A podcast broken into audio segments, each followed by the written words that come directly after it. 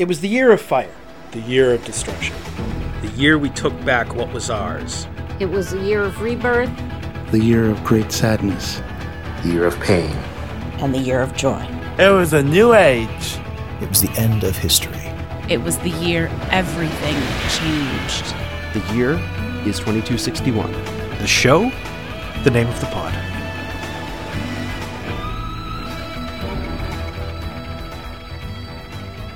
Episode 83 The Exercise of Vital Powers, in which Garibaldi returns to Mars and we learn more about Edgars' plans. From the Ministry of Plenty deep inside Mars Dome, Mars this is the name of Mars Dome. This is the name of the pod. The dome of the pod. The name of the dome.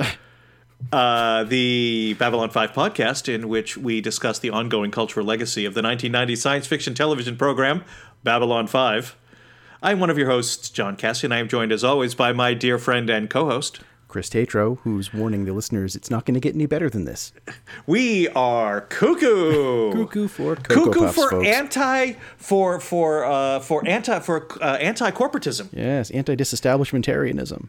Oh, yeah, we're cuckoo for uh, for sticking it to the Psi Cops. Yeah, and man. the psychor, Yeah. and uh, and wondering just how far Garibaldi is prepared to go to sort of it would seem sell his sell his immortal soul, you know, to the devil.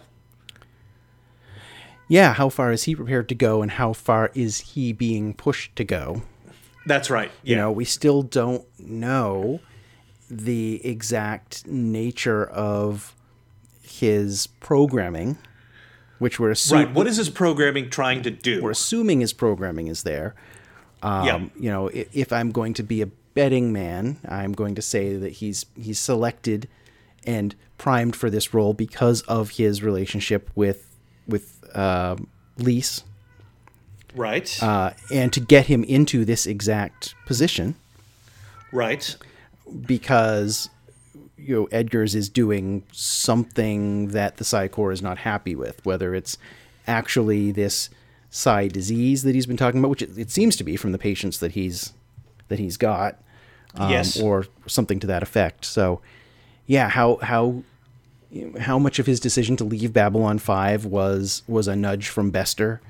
Um, how much of him being here? How much of, of what he's doing is is him being a puppet and you know knowing Garibaldi as we do, he's not going to be happy when when he figures all of that out.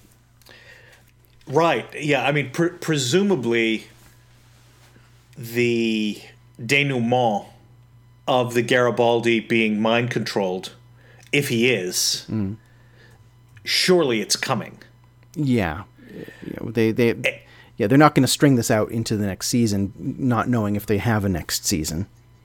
Right. And if he isn't mind controlled, I mean, if you know, if my original position on this uh, stands, mm-hmm. Which I, I think is preposterous, but uh, who knows, right? Well, the things that he's doing Right. are certainly in line with the kind of, you know, uh, slightly paranoid, you know, libertarian, um loner kind of, of character that Michael Garibaldi always has been. Right. So- right. It, yeah. It's Yeah. not like he's suddenly not Garibaldian. Right. Right. It's not like he's been implanted with, uh, you know, Vir's personality or something. Right. Right. Right. He's rocking the Garibaldi. Yeah. But if he were, But- let, us say if he were a, a Westworld robot, and they, they Right. they increased his hate of the Psi Corps by like three notches, and Yeah, and right. maybe lowered his hatred of corporations and and that sort of thing, you know, to to, Right. to prime him for exactly where he needs to be. Right. Maybe So- it's the puppet from Gray 17 that's doing all this control. You know, that would have been that would have been a, a, a beautiful beautiful thing to to sort of set up and Just pay off the puppet. to pay off the puppet like a year and a half later.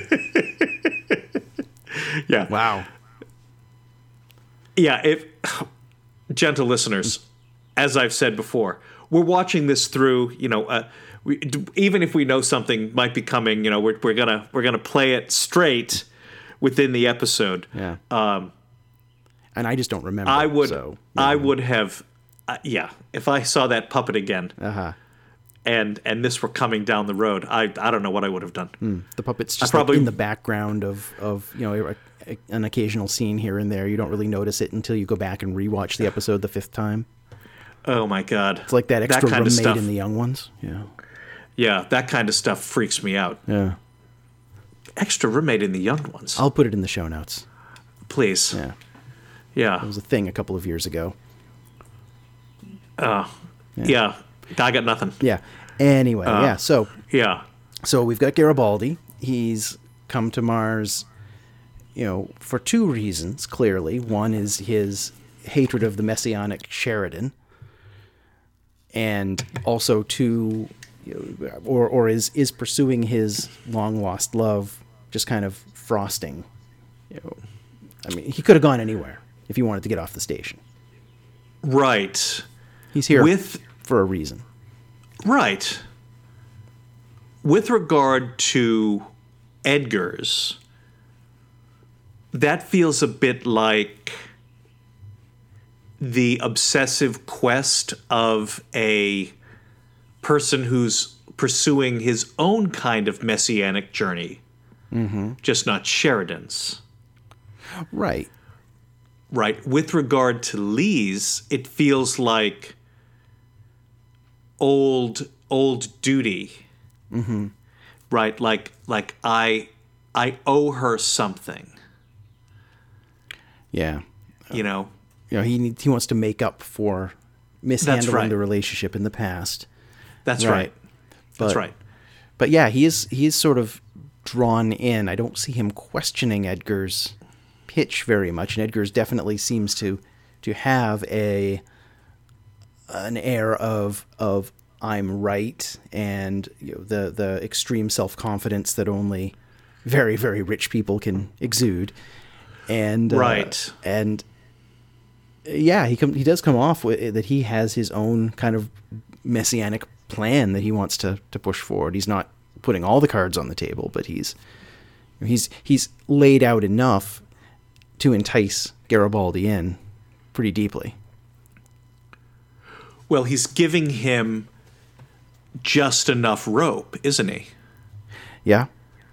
And mad props for Efrem Zimbalist Jr. Oh, great performance. Yeah. who is really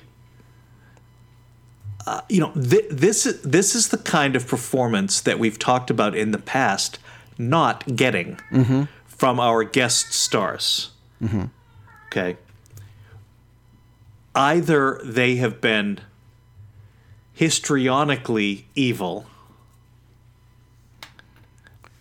Right. or they have been uh, uh, uh, like un- unbelievably damaged or whatever. Mhm. And it's the rare your your David Warner's, Right. your Jeffrey Combs's, your Brad Dourifs who deliver these guest parts. Uh, they get they get decent they get a decent script and they elevate it. Right. Okay. Right. You know, well now JMS 70 episodes into writing this thing is a far better writer now in season 4 than he was in season 1 Unquestionably. And and Edgars is a more uh, subtle character Mhm. in the hands of a character actor capable of doing subtle. Right. Yeah. So it's all of these little touches and glances and blocking Mm-hmm. that make him read as devilish corporate villain number one. Right.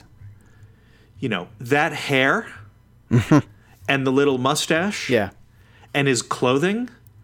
Well, put him put him in a you know, put put him in a movie with Robert De Niro or Al Pacino or any Mhm. one of these guys in in 1988 and cast him as the devil Right. and you're in. Yeah. You don't need to do anything else. True. True. Right? Just give him the lines and Yeah. have him go. Yep. Right? Because he you know, he's that sort of suave, devilish mm-hmm. What is he actually? What's the actual truth? I don't really care because you're so charismatic. definitely and the things the things that he's saying the the pitch that he's delivering is tailored to as we said Correct. to, specifically tailored to what Garibaldi would want to hear and want to would, and would be convinced by Correct. you know Correct. he he's he's talking about the escalation of uh of Psi Corps power and how Sheridan Right. is playing directly into that well Right. okay those those are those are the two prongs that are gonna that are gonna bring Garibaldi in Uh, right. I mean, you could not have a better pitched hook, right? To bring in to bring in Michael Garibaldi, and so shocker, Garibaldi, an all-in kind of lad, you know, finds himself going all in, big time, and probably. You know, it's not going to redound to his credit. No. Right you know is sort of how i how i might uh, how i might pitch this. No he's not being skeptical enough or paranoid enough for his own sake that he usually is that's right that's you know, right which which I think probably because external forces, whether it be conditioning slash programming or distracting, being distracted by Lise, right that are keeping him off of his off of his natural game here. yeah yeah um, yeah. What do you think? What do you think Edgars' thing about not being seen is? yeah what is that right because I mean I could almost un- I could understand it from a distance, but then he goes and pulls the thing where Garibaldi is like taken out of bed in the middle of the night and put into a black room, and you just get Edgars on speaker or behind a one-way glass or something so that he can't be seen. right so that he can't be seen by that uh you're talking about that sort of telepathic investigation right Right, right. So Yeah, yeah, so yeah. that Garibaldi can't see him, so that the is it uh, so the telepath can't see him. Are, have we? Do telepaths need to see someone to read them? Have we established that?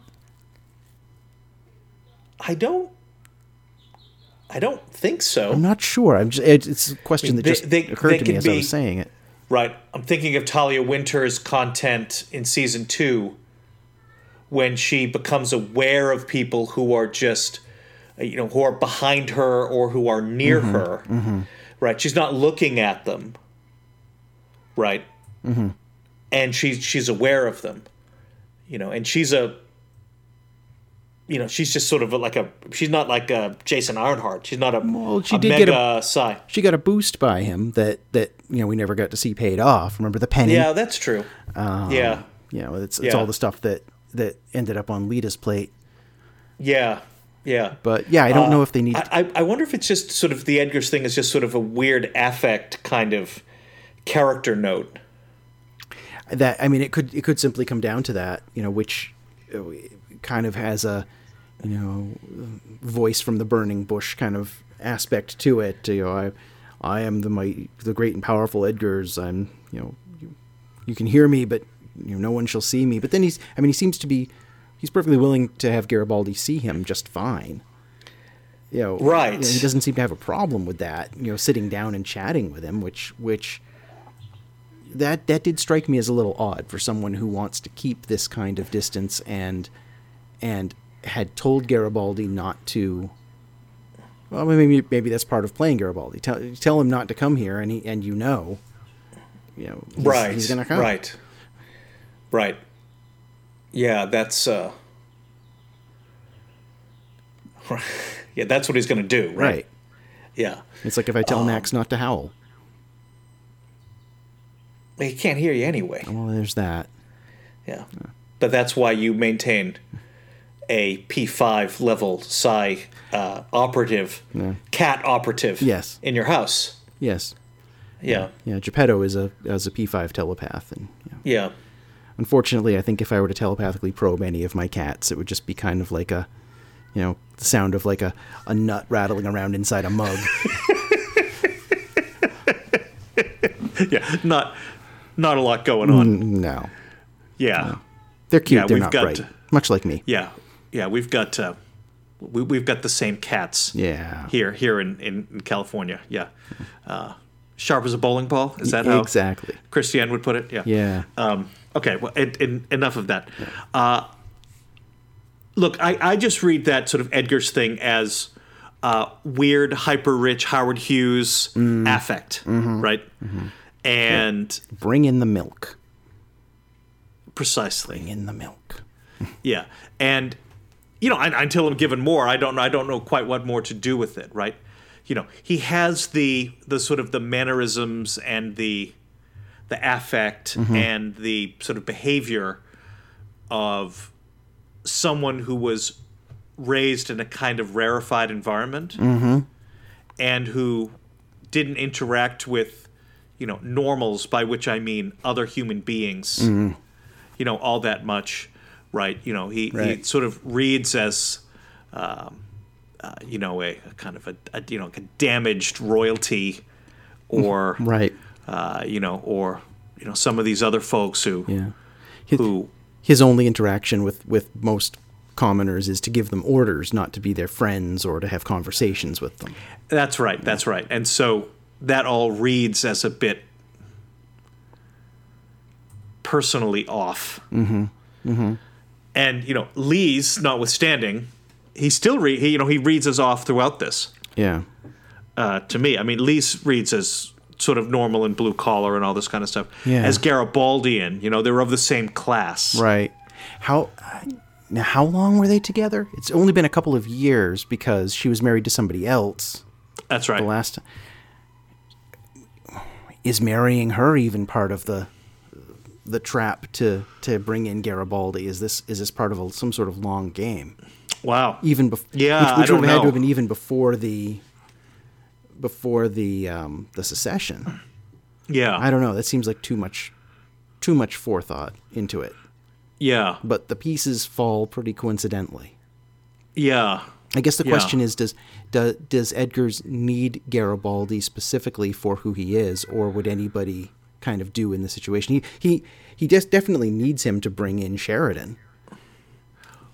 R- r- right. I, I'm gonna have to go back and take a look and see if it says in anywhere how long they've been married and was it was it before or after the secession.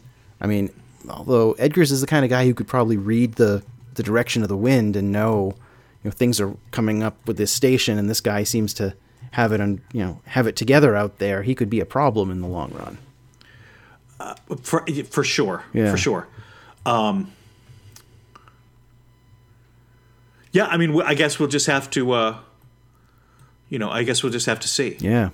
right um and i'm not yeah I'm, i guess i'm not not super sure on Hmm. kind of where i land on that I like these long, sort of slow burn plans. Long cons are always my favorite kind of story. Right. Someone who's, you know, V for Vendetta. He's planned this out five years ago, planned out every last little detail of what's happening. That's always, Right. you know, that's the good stuff. That's the good stuff right there. Yeah, I mean, and you know, look, I mean, fr- frankly, at this stage in the uh, uh, kind of in the development of these sort of serialized television programs, eh, it's probably it's probably too much to expect that that this be so tightly, neatly, you know, woven together, right? Um, but I suppose we'll see Yeah. right? So back to Edgars for a moment. Sure, sure. Okay. So I'm thinking about him as a kind of sci-fi villainous archetype. Okay. Okay, and you know we haven't prepped this, so uh, you know this may not land, but we never prep anything. you know that isn't true. Okay. uh, I'm thinking of him in sort of a framework that includes characters like Ben Linus. Mm-hmm. And, you know, Jules Pierre Mao from The Expanse. Mm-hmm.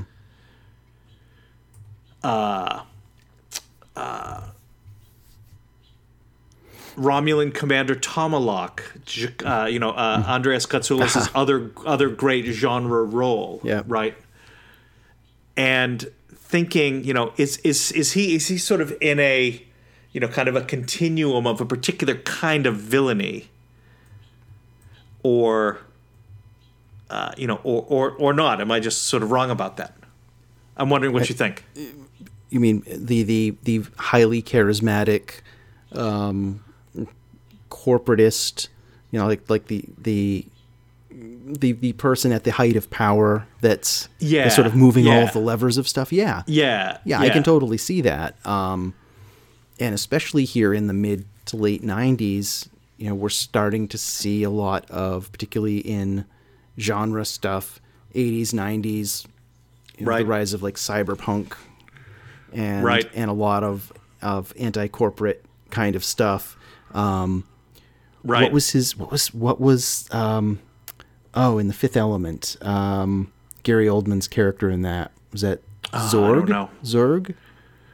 Something. Well, anyway, he was he played this like very kind of smooth corporate director, you know, type. Yeah. yeah, yeah, yeah. It's it's. I mean, it's all over the place. You can't, you know, yeah. can't shake a stick in the '90s. You know the, uh, um, uh, the, the Die Hard, the the Oh, the right. bad guy in in that. Yeah, Uh, Ah, who was the actor who played that guy? that was that was Alan Rickman, wasn't it? Indeed, it was. Yeah, Yeah. I'm sorry. I, just- I could see his Yeah. face, and I was having. You said Gary Old. Uh, Oh, um, it's a Gary uh, Oldman, before. and yeah, and uh, you know, and then I had sort of like a Hans Gruber. I had his Hans Gruber. now he was a terrorist. He wasn't he wasn't a corporate, but he was a very corporate terrorist. So Yeah, yeah, right, right. I mean, these these guys all sort of yeah, they'll sort of read. Mm-hmm. You know the the uh, the the the too well tailored suit. right. You know the too well uh, uh, done hair. Right. and all of that, right? Um, of course, the the you know m- maybe the singular difference here is that where in television you don't get a lot of anti-corporatist uh, writing, or at least I mean maybe Max Headroom. Yeah. Um, but see you, you do in films, you know. Yeah, right, right. You know, you get you know sort of bla- you know Blade Runner, kind of your Right. you know kind of your classic example in film. Um, th- this reads as well ahead of its time as a piece of anti-corporatist television. This particular episode, because of the way that JMS paints Um, you know Edgars' worldview and his sort of casual dismissal of what might be called a democratic norm. Well, Yeah. you know, you you you think you think that Clark's the problem. You're adorable. Clark doesn't do anything. He he's a he's a marionette. Mm-hmm. The problem is that someone else has got a hand on one of the strings and is pulling in all this all these psyops folks under him. So maybe he's going to get himself free somehow. But at the end of the day, I mean, come on. Democracy, elections, political parties, a Senate, none of that runs the world. Mm-hmm. It's all about megacorps. Right. Well, I mean, come on. That's And as soon as you use the Runner, word right? megacorp, you know, as soon as you're, you know, Right. dropping into Akira talk here, you know, it's, Right, uh, for sure. Yeah, Right. Then Yeah. then you're you're framing the discussion because honestly, I don't know that I don't know that you know Jeff Bezos or Elon Musk or Bill Gates or anyone would use the would, would actually use the phrase mega corporations or megacorps in in describing any of the stuff. It's it's it's reserved. It's one of those words that kind of labels you as as a villain. Yeah, You know, correct. once you start correct. talking about it. Yeah. Yeah, there, there's there's no way. Yeah, yeah. I mean, there's you know, Mm-hmm. there's no way to escape that you're you're claiming the mantle of a of a straight straight dealing villain, Yeah. right? Um, and you know, as we were saying in the pre-show, when I you know watched this the first time in the '90s, Clinton administration, uh, a pretty uh, a pretty corporation friendly Democratic Party administration. Lots of decisions made by that administration that are corporate friendly. And, you know, indeed, a number of people blame the, you know, the fiscal crisis, you know, 2008, mm-hmm. squarely on Clinton administration decisions, right? Um, plenty of room in that discourse for, uh, you know, an, an, an anti-corporatist frame, but it doesn't really emerge, in my mind, in the 90s, but rather with Occupy, you know, mm-hmm. in 2010, 11. Yeah, I think it was right. It, it was there, but very much underground. In through the yeah. 80s, 90s, through, in in like punk culture, like I mentioned, yeah. know, cyberpunk, um, that that kind yeah. of that kind of strain of of society and of genre fiction, um, but you don't really see it coming in more into the the the public into into prominence. Right, into, into mainstream. Right, into the mainstream right. and, until you get a lot of the more recent, you know, anti-corporate, you know, movements, the you know, the G8 G20, whatever size you want to yeah, talk about. Yeah, the anti-globalist. Right. Yeah. Right. Yeah. Right. That's kind of how it starts, doesn't it? Right. Yeah. You know, um, we're going to go to Davos and protest you and you know the Seattle crisis in what 1999 or 2000. Yeah, and these have right. been going on for you know for forever. You know, protesting at the at any of these these summits or or conferences or particularly business like massive you know, trade right you know, convent you know, conferences which, uh, international I'm making no sense here, um, but you know what I'm talking about. These things. No, these, I understand these, what you're doing. These didn't. These didn't just spring out. You know, from from from full cloth uh, out of whole cloth. Uh, yeah. In the in the late you know 2000s, it was you know they'd been going on and and but there was a balance that was tipped to bring them into the, yeah. the, the eyesight of the general public. Yeah, that's really the way to, to, to put it, right? Yeah that you get enough movement of enough people to bring in not just your more fringe elements, mm-hmm. as you said, but slightly more mainstream. Right. And and that or indeed somewhat mainstream depending on what part of the country you're in. Mm-hmm. And you know, that would have been if he were writing this program during those crises, that might have been even more kind of part of the thematic framework, yeah, you know, of this show, right? Because I yeah. don't think he's really. Con- it doesn't feel like to me he's consciously doing an anti-corporatist agenda. It's just riding along mm-hmm. with his kind of anti-totalitarianism, anti-racist that's his agenda, I think, in yeah. Babylon 5. And yeah. yet there's this strong, at least I'm reading it that way, anti corporatist, right? The way that Edgars is mm-hmm. is played, the way he's written, the way that he's pitched. It yeah. does seem prescient, well ahead of its time. Yeah, he definitely. The message I'm getting here is that the the corporations are no better than the governments.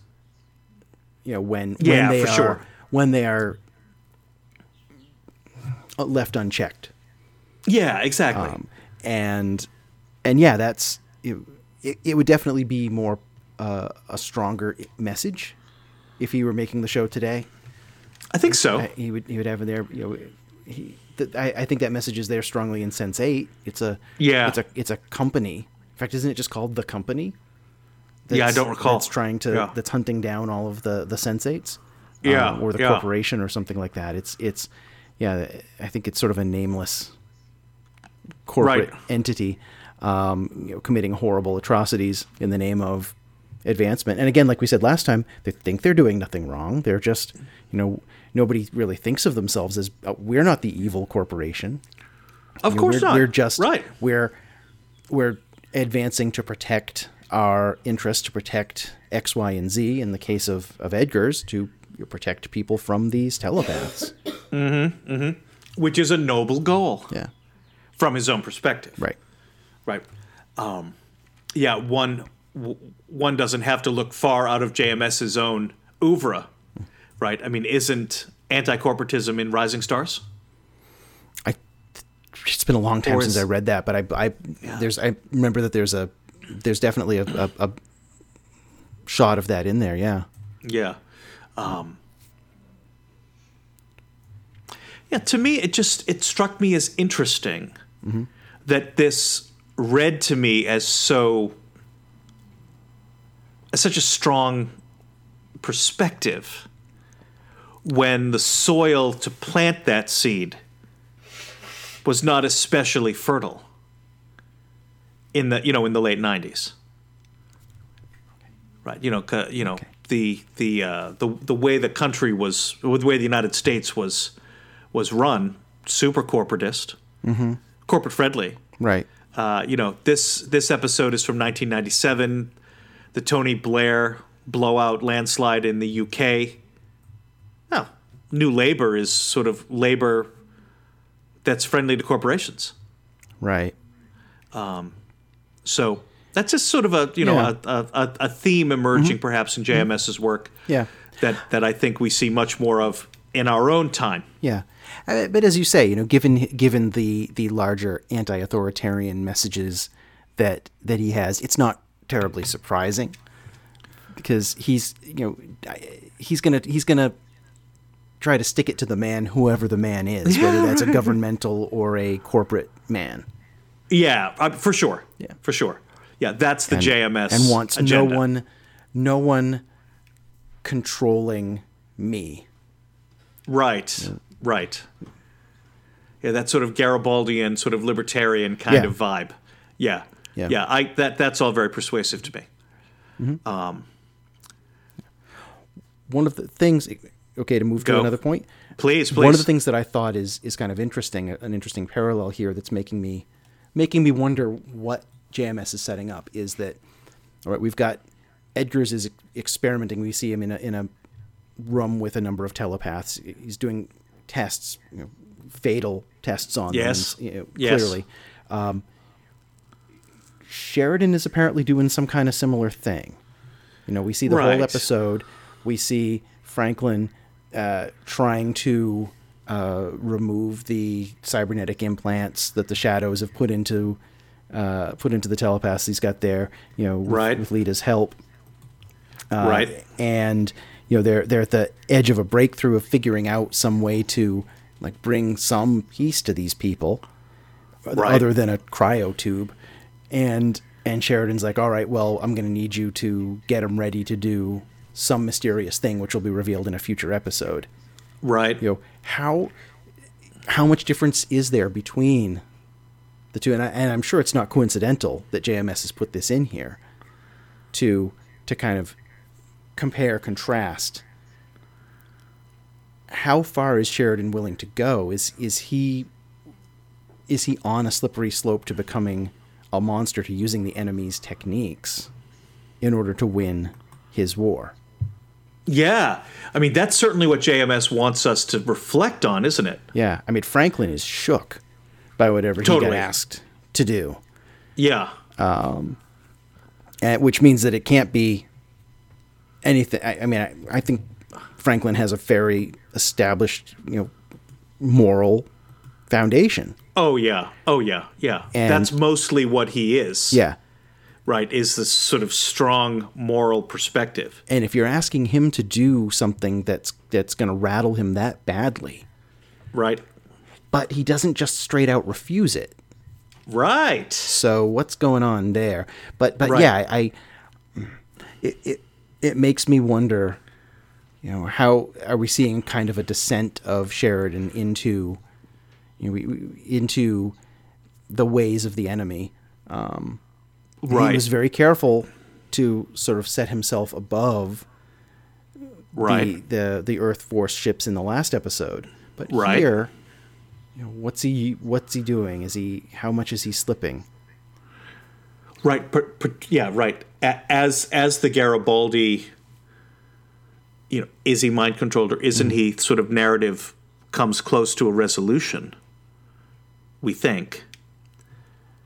Why not take Sheridan down a certain road that makes us wonder, worry? Oh my God, what was was Garibaldi mind controlled or not? Was he also right? Yeah.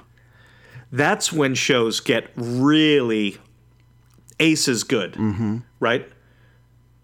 Because then you really don't you really don't know where you stand, Right.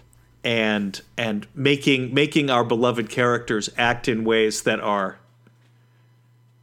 that are a little hard to you know to feel good about. Yeah. I love that. Yep. Yep. Same. Yeah. So looking forward to seeing how that how that spins out in the next couple of weeks.